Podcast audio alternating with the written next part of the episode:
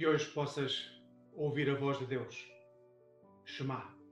O texto que hoje te trago encontra-se em Atos, livro de Atos dos Apóstolos, no capítulo 2, a partir do versículo 4, que diz: Todos ficaram cheios do Espírito Santo e começaram a falar noutras línguas, conforme o Espírito Santo lhe concedia que falassem. Encontravam-se em Jerusalém, nessa altura, judeus devotos, vindos de todas as nações do mundo. Quando se ouviu aquele ruído, juntou-se muita gente e ficaram todos admirados, porque cada um deles os ouvia falar na sua própria língua. No tempo que nós vivemos, é muito fácil nós não nos entendermos, ou seja, muitas vezes falamos a mesma língua, muitas vezes temos uh, uma facilidade de compreender as palavras em si, mas na realidade não nos entendemos. Temos valores diferentes, temos perspectivas diferentes, anseios diferentes. E quando isso acontece, apesar de poder haver uma comunicação, essa comunicação não é verdadeira, porque ela é interrompida a partir do momento em que nos fechamos sobre aquilo que nós ansiamos.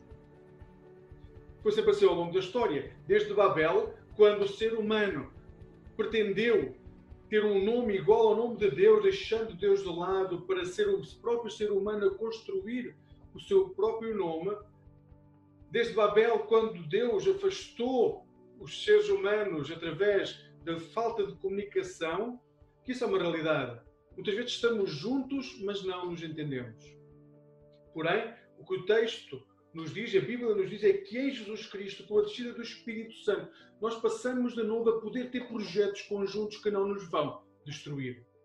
Porque quem vai gerir as nossas expectativas já não é a nossa carnalidade, já não é a nossa humanidade. Quem vai passar a gerir as nossas expectativas é o próprio Espírito Santo, que desce sobre nós e faz com que tenhamos uma só carne.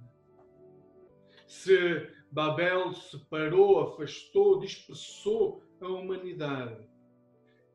Em, eh, no texto de Atos que acabamos de ler, o que encontramos no dia de Pentecostes é a humanidade a convergir de novo para poder caminhar lado a lado com o Espírito Santo a guiar o caminho.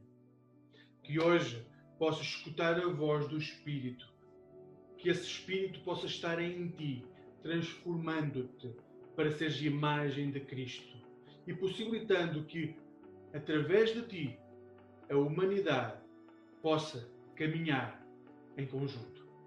Que Deus te guarde neste dia.